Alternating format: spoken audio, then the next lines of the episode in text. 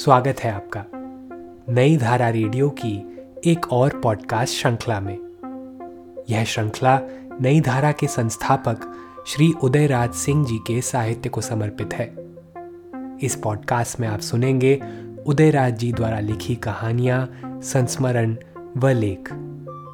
सुनना ना भूलें नई धारा रेडियो पर।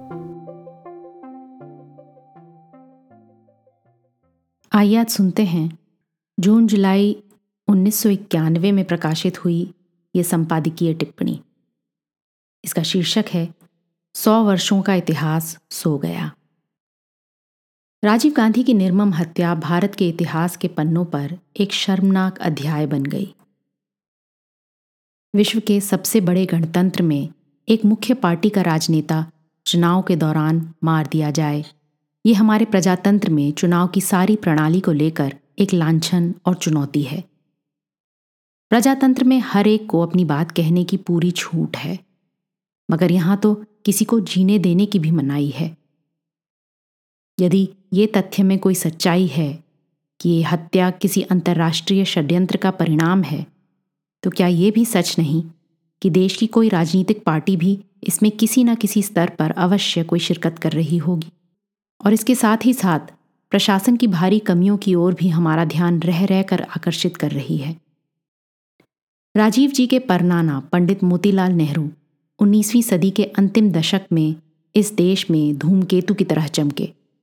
एक नामी वकील तो वो थे ही, हृदय और बेशुमार धन के धनी भी थे। दिल्ली के बड़े लाट तक उनकी पूछ थी, रसाई थी। बीसवीं सदी के उत्तरार्ध में जब वे गांधी जी के जादुई संपर्क में आए तो देश के तथा गांधी जी के ही होकर आजीवन रह गए। फिर तो उनका आनंद भवन देश के लिए स्वराज्य भवन बन गया और इन आँखों ने यह भी देखा कि सर पर कफन बांधे उनके इकलौते बेटे जवाहरलाल, उनकी पत्नी माता स्वरूप रानी तथा पतोहू कमला नेहरू के नेतृत्व में सत्याग्रहियों की टोलियाँ हाथ में तिरंगा लिए तथा विजयी विश्व तिरंगा प्यारा झंडा ऊँचा रहे हमारा गाते हुए आनंद भवन के विशाल द्वार से निकलकर कभी शराब की दुकानों पर पिकेटिंग करने तो कभी नमक बनाने या कभी विदेशी सामानों की होली जलाने के लिए निकल रही हैं। उन्होंने स्वतंत्रता संग्राम के दौरान लाठी गोलियाँ खाईं, जेल गए और जाने गंवाई। उस खानदान के जवाहरलाल नेहरू के त्याग तथा उनकी पुत्री इंदिरा जी के बलिदान की कहानियाँ तो आज लोकलोचनों पर हैं। जवाहरलाल जी ने सत्रह वर्ष उनकी बेटी ने भी लगभग सत्रह वर्ष देश के प्रधानमंत्री के पद को संभाला।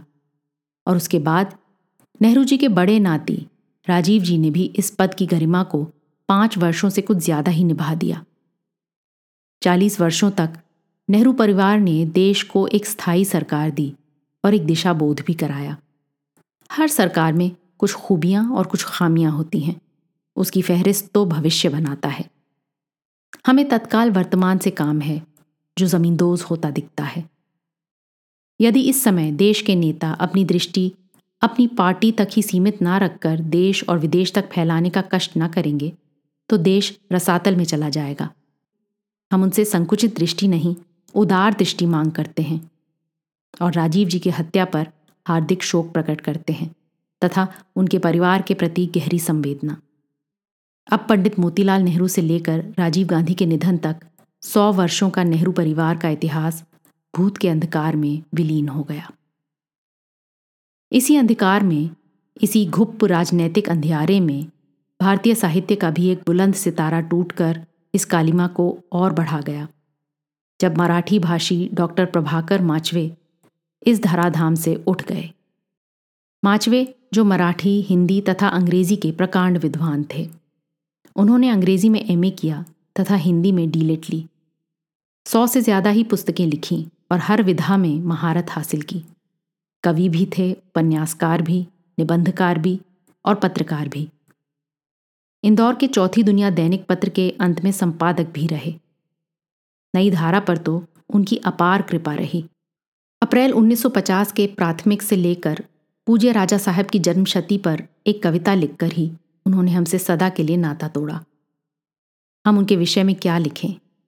इस दुख की वेला में कितना लिखें, कुछ समझ में नहीं आता। जब भी पटना आते तो सर्वप्रथम ही सूचना भेज देते, फला जगह अवश्य मिल लें, या मुझे बुला लें।